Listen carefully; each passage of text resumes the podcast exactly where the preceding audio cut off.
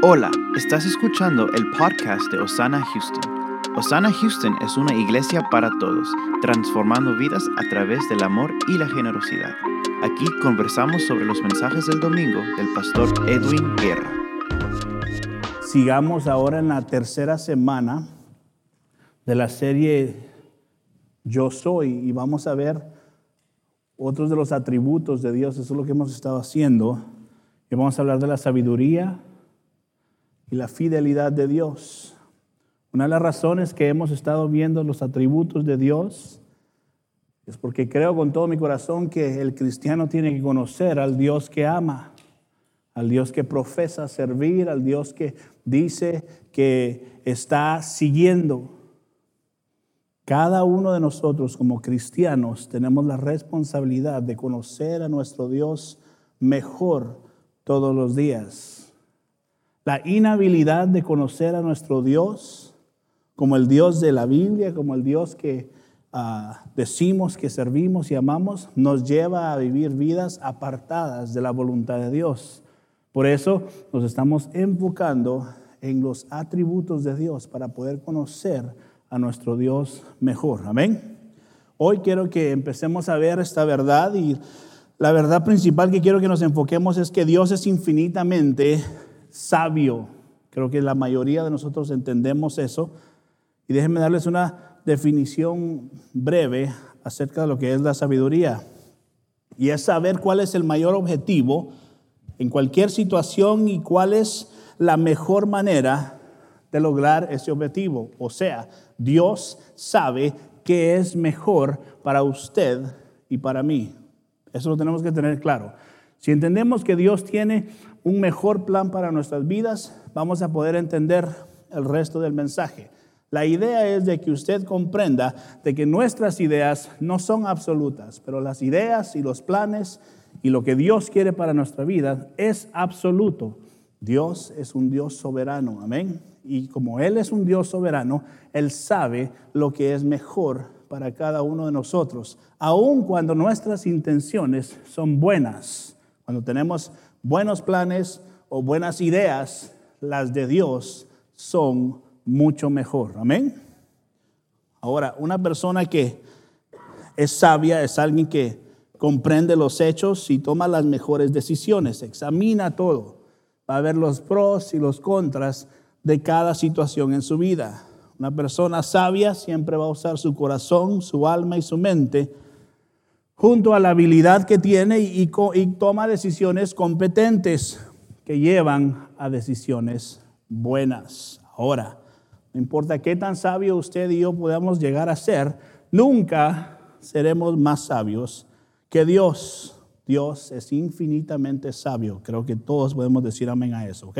Y constantemente Él es sabio y perfectamente Él es sabio en todo lo que Él hace. Vaya conmigo, abra su Biblia, por favor, en la Biblia, en el capítulo, perdón, de Romanos, capítulo 11, verso 33. Quiero que leamos ahí, capítulo 11 de Romanos, verso 33. Dice el verso, qué grande es la riqueza, la sabiduría y el conocimiento de Dios.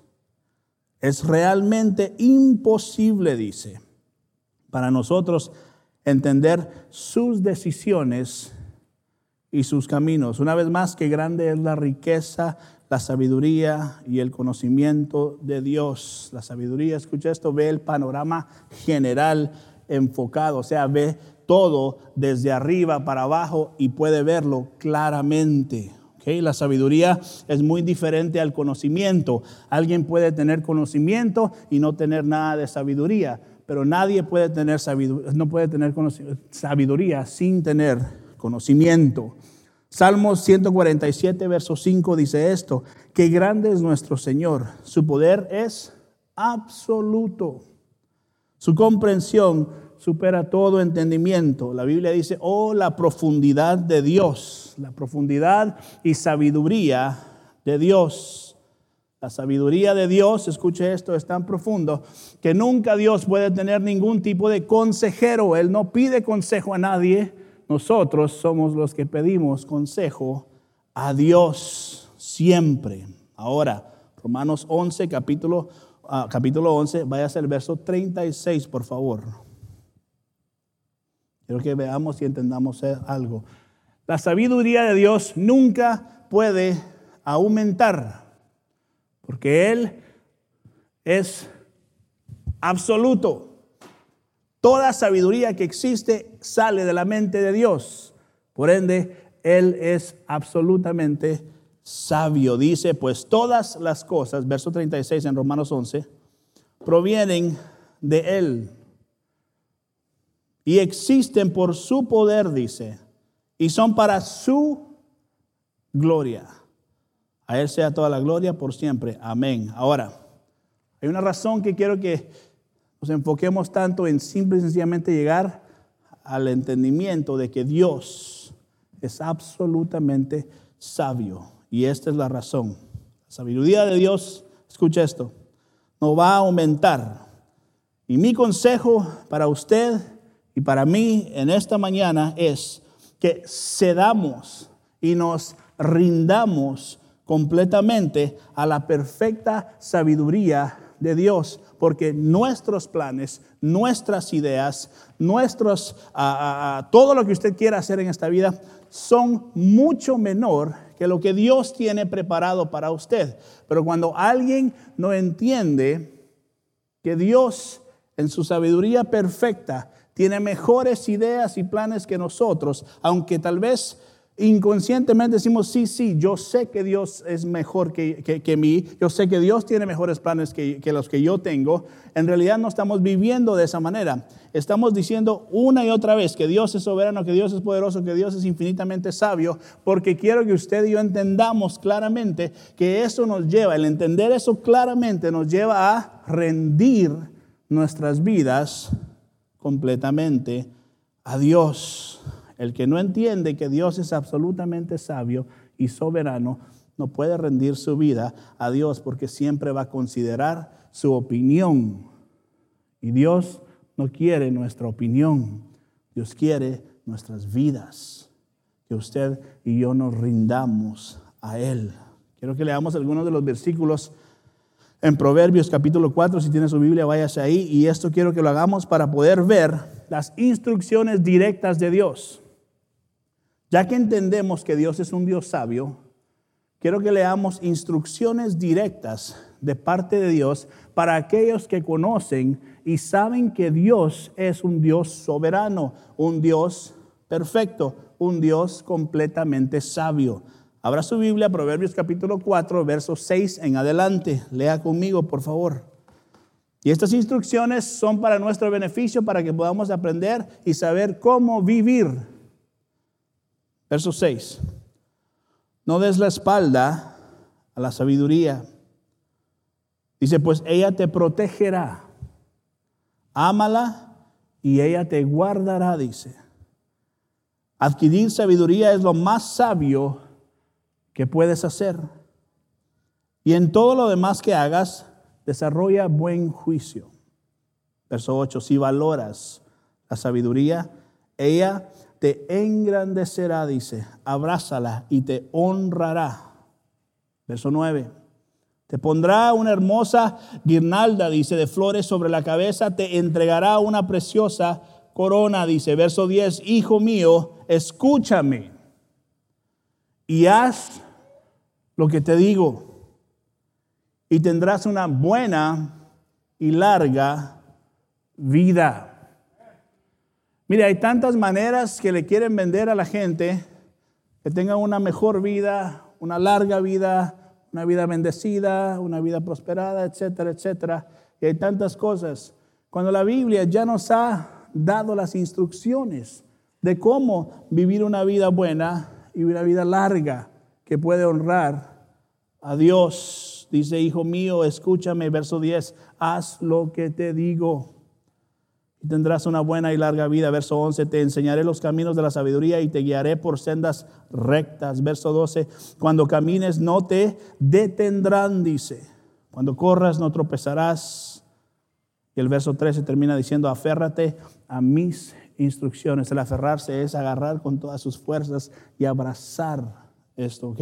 Dice, no las dejes ir, no las sueltes, cuídalas bien, porque son la clave de la vida. ¿Alguien está buscando la clave de la vida? La clave para ser una mejor persona, un mejor padre, una mejor madre, un mejor esposo, una mejor esposa, un mejor hijo, una mejor hija, un mejor hombre de negocios, una mejor mujer de negocios, ama de casa, lo que sea. La clave está buscar las instrucciones de Dios y obedecerlas. Punto. ¿Cuántos de nosotros nos falta mucho? Levante las manos.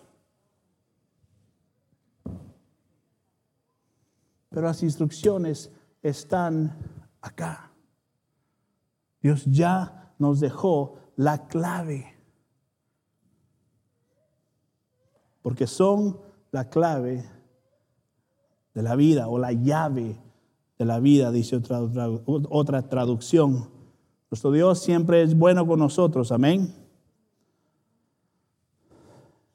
La Biblia dice que el pueblo de Dios perece por falta de conocimiento o de entendimiento, por falta de sabiduría.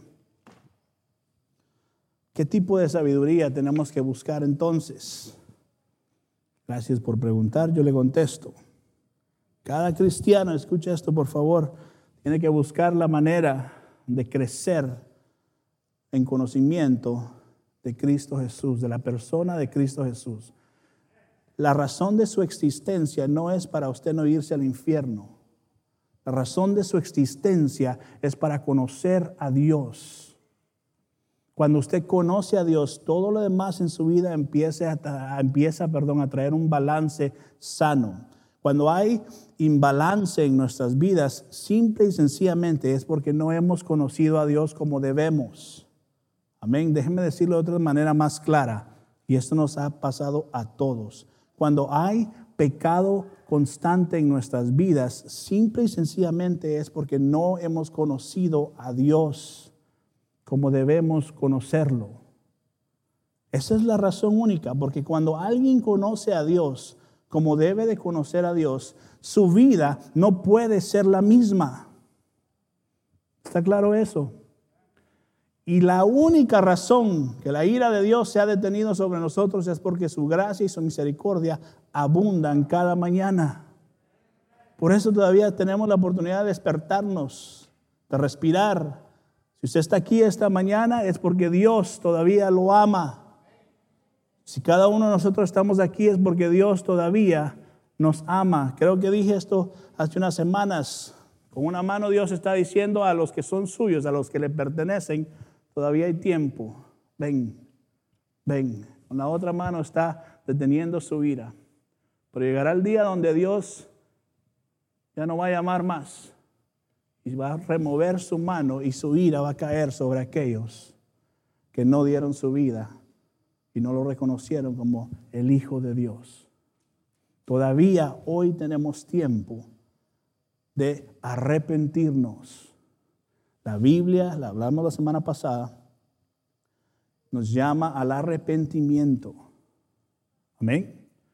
Y el entender, el perdón y el conocer a Dios nos lleva a entender cuán grande es nuestra necesidad de arrepentimiento todos los días. Si usted se recuerda, el apóstol Pablo dijo, renueva tu mente a diario. Porque él entendía que esto es hasta que Cristo venga. Amén. Ahora, necesitamos encontrar la sabiduría de Dios. ¿Cómo hacemos esto? Santiago capítulo 3, verso 13 dice lo siguiente. Si ustedes son sabios, y entienden los caminos de Dios, dice.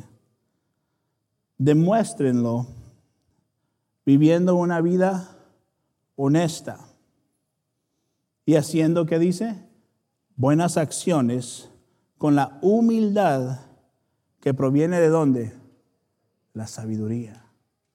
Sabiduría trae humildad a nuestra vida para vivir una vida, escuche esto, que puede demostrar que Dios nos ha redimido, que nos ha transformado.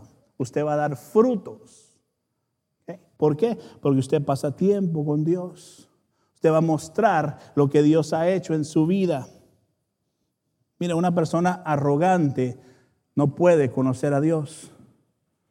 Si usted es una persona arrogante, o usted que nos está viendo, si usted es una persona arrogante, usted no conoce a Dios. Nos pasa a todos. En áreas de nuestra vida somos a veces más arrogantes de lo que quisiéramos.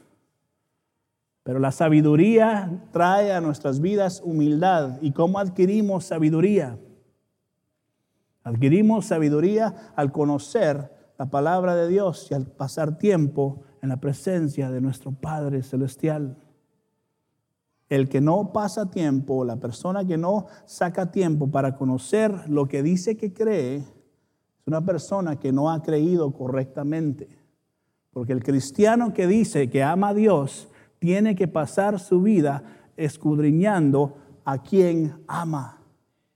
Y la manera que Dios se reveló al mundo es a través de su palabra y a través de la vida de Cristo, de Cristo Jesús. Y ahora nos ha dado al Espíritu Santo para que nos ayude acá en la tierra. O sea que si usted no pasa tiempo en las escrituras, si usted no pasa tiempo escudriñando y conociendo a Jesús, el que murió y resucitó por usted, y usted no pasa tiempo en la presencia de Dios, esas son tres cosas claves para una vida que puede honrar a Dios todos los días. Si eso no existe en su vida, tal vez, tal vez, usted no conoce a Dios. Tal vez lo que sucedió es que usted es una persona religiosa y no una persona cristiana. Tal vez simplemente va a la iglesia por rutina o así le enseñaron de chiquito. Pero creo que es tiempo de que todos nos hagamos la pregunta y verdaderamente yo amo a Dios y si amo a Dios tengo que conocer al Dios que digo que amo. Amén. Bueno, Santiago capítulo 3, ahora baje unos versos, versículo 17, por favor. Dice, sin embargo, la sabiduría que proviene del cielo es ante todo, ¿qué dice? Pura y también, ¿qué dice? Ama la paz. Siempre es amable y dispuesta a ceder ante los demás. Está llena de compasión, dice, y del fruto de buenas acciones. La sabiduría nos lleva a buenas acciones. Mira lo que dice terminando el verso, no muestra favoritismo. Y siempre es, ¿qué dice? Sincera. Creo que es tiempo de reconocer como iglesia, no solo esta iglesia, la iglesia de Cristo, que tenemos mucho trabajo que hacer.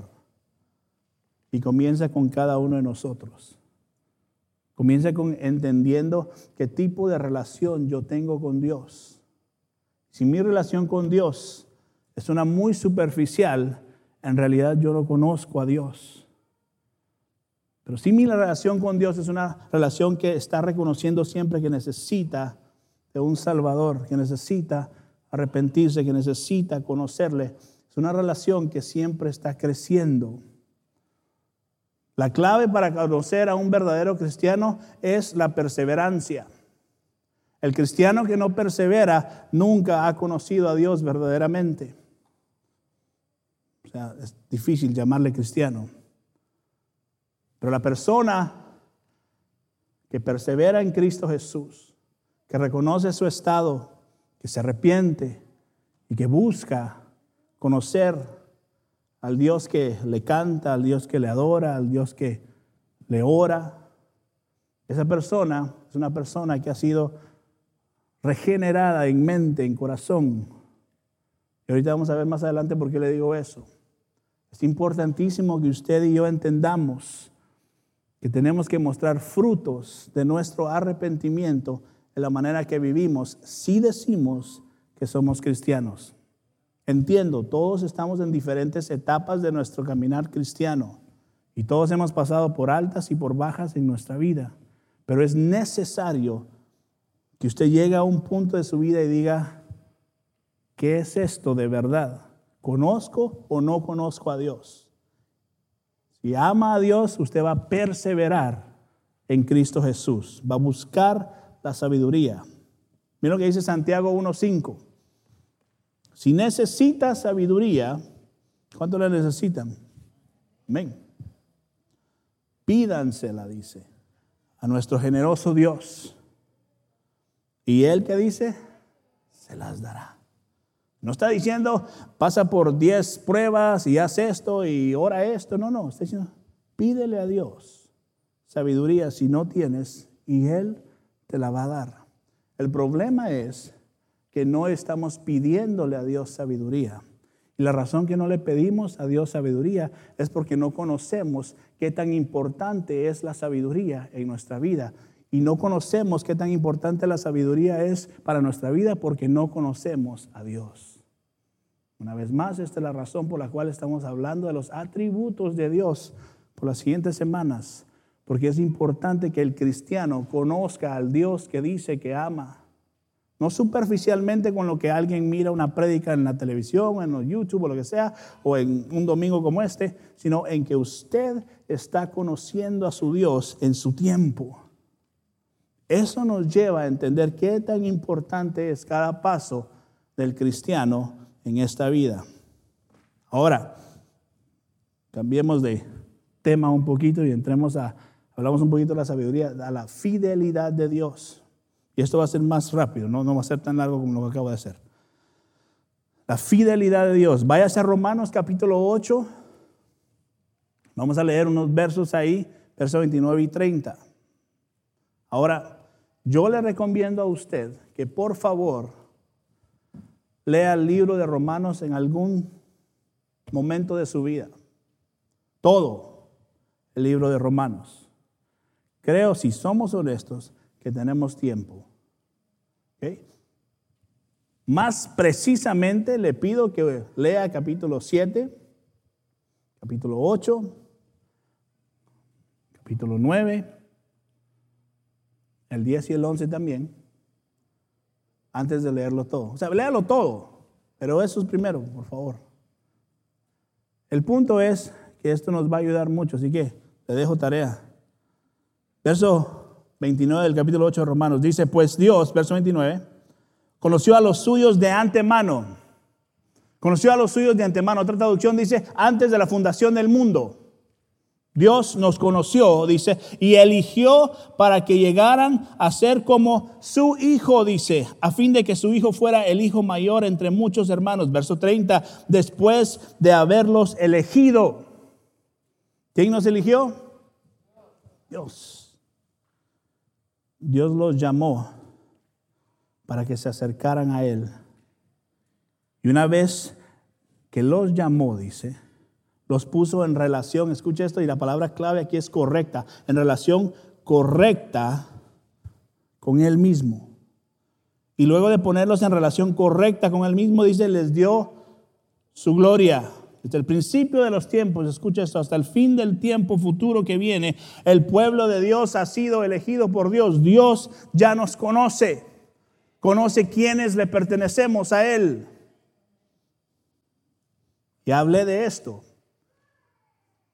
El que le pertenece a Dios, que fue parte de los que Dios de antemano ha escogido, son aquellos que perseveran hasta el fin son los que perseveran. Porque los que estaban y ya no están, pueda que nunca estuvieron verdaderamente. Pero el que persevera en Cristo Jesús vive una vida que está dando frutos, aún en medio de las dificultades. Desde los principios hasta el fin, Dios ha elegido a su pueblo y lo separó para sí mismo. Jesús le dijo al Padre, ninguno de los que me distes se van a perder. Jesús le dijo, ninguno de los que me diste se van a perder. Nadie que sea elegido, escucha esto, para ser hijo de la familia de Dios, deja de ser llamado. Nadie que es llamado deja de ser justificado y nadie que es justificado deja de ser glorificado en Cristo Jesús. Es como una cadena inquebrantable, un pacto divino que muestra la fidelidad de Dios. Porque esto sucedió antes de que usted decidiera amar a Dios. Por favor, piense en eso y ahorita entramos en la fidelidad de Dios. Dios es tan fiel que nos amó y nos escogió, nos, nos sacó de la muerte y nos puso en su luz antes de que usted hiciera algo bueno o algo malo. Así de fiel es nuestro Dios con nosotros. Así de fiel es el Dios que usted ama. Y al entender su fidelidad y la grandeza y qué tan bueno ha sido desde un principio nuestro Dios, eso nos lleva a nosotros a vivir una vida que reconoce, le necesitamos y por ende yo le adoro a través de yo mismo arrepintiéndome, yo mismo sometiéndome a su perfecta voluntad. Termino con esto. El apóstol Pablo dijo lo siguiente, lea conmigo estos versículos. Filipenses capítulo 1, verso 6 dice, y estoy seguro de que Dios, ¿quién dice? Dios, quien comenzó la buena obra en ustedes. Entonces acabamos de leer, Dios nos escogió. El verso dice, estoy seguro de que Dios, quien comenzó la buena obra en ustedes, ¿qué dice? La continuará. usted está aquí porque Dios quiere que usted esté aquí. No porque usted es bueno o porque yo soy bueno. No, no, usted está aquí porque Dios quiere que usted esté aquí. Usted está donde usted está en su relación con Dios porque Dios lo ha sostenido. No porque nosotros somos buenos, sino porque Dios ha sido fiel. Y luego dice, hasta que, hasta que quede, dice, completamente terminada en el día de Cristo Jesús, que Cristo Jesús vuelva. ¿Quién es el que nos escogió? Dios. ¿Quién es el que nos mantiene? Dios. ¿Quién es el que nos ah, va a presentar delante eh, en aquel día? ¿Quién es el que nos ha justificado? Perdón, Dios mismo a través de Cristo Jesús y por eso Él recibe la gloria. Y nosotros seremos como Él dice, glorificados. Rápidamente, sal de 1 Corintios capítulo 1, verso 8 y 9. Termino con este verso. Dos versos más. Tres versos más, perdón. Verso 8. Él los mantendrá firmes hasta que dice, ¿quién dice que los va a mantener firmes? Dios. No dice, si ustedes hacen esto, esto, esto, esto, esto, esto, esto, entonces ustedes se permanecerán firmes. No dice, Él. ¿Por qué dice Él? porque los que le pertenecen, le pertenecen. Entonces, Él es fiel, no nosotros, Él es fiel. Y porque Él es fiel, usted llegará hasta el final. Dice, para que estén libres de toda culpa. El día que nuestro Dios, nuestro Señor Jesucristo vuelva. Verso 9. Dios lo hará. Una vez más no dice, tú lo harás. Dice, Dios lo hará porque Él es fiel para hacer lo que dice y lo ha y los ha, perdón, invitado a que tengan comunión con su Hijo, Jesucristo nuestro Señor. Estas son las promesas de Dios que usted tiene que recibir y Dios no puede mentir. Así que estas son promesas de amén, así sea. Lo que, los que nacen de nuevo están tan seguros como Dios es tan fiel. Nunca jamás usted vuelva a cuestionar su estado en Cristo Jesús. Nunca jamás usted vuelva a cuestionar su salvación, porque el que persevera le pertenece a Cristo Jesús. El que no pertenece nunca le perteneció. El que no persevera nunca fue parte de la familia de Dios. Termino con este verso, 2 Timoteo 2:13 dice, si somos infieles, usted y yo, ¿qué dice? Él, Él permanece fiel, pues Él no puede negar quién es. Él es fiel. Muchas gracias por escuchar el podcast de Osana Houston. Si tiene alguna pregunta o petición de oración, no dude en enviarnos un correo electrónico a info Síganos en Facebook e Instagram at Osana Houston. Si desea dar un aporte, visite nuestra página web osanahouston.org.